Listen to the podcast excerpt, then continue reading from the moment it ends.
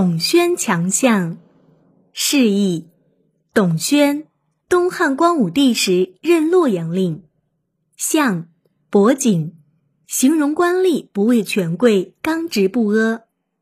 出处：南朝宋范晔《后汉书·酷吏列传》。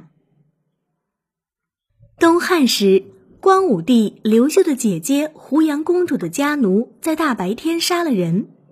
事后，凶犯就躲藏在公主家里。洛阳令董宣知道了，亲自带人到公主门前等候。当那个杀了人的家奴坐在车上陪公主出来时，董宣上前拦住车马，大声命令罪犯下车，当场将他杀死。公主马上驱车进宫，向光武帝哭诉。光武帝大怒，召来董宣。命人用棍子打死董宣。董宣说：“请让我说一句话，死也不遗憾。”光武帝问：“你想说什么？”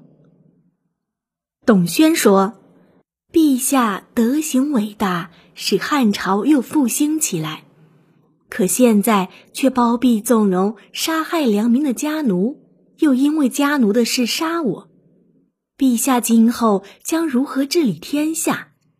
与其打死我，不如我自杀。说完，猛地用头撞柱，血流满面。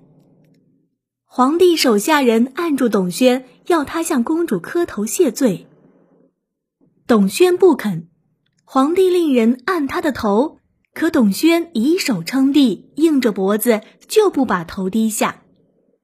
最后。光武帝被董宣的行为打动了，不仅将他释放，并且称赞他是强将领，还赏给他铜钱三十万枚。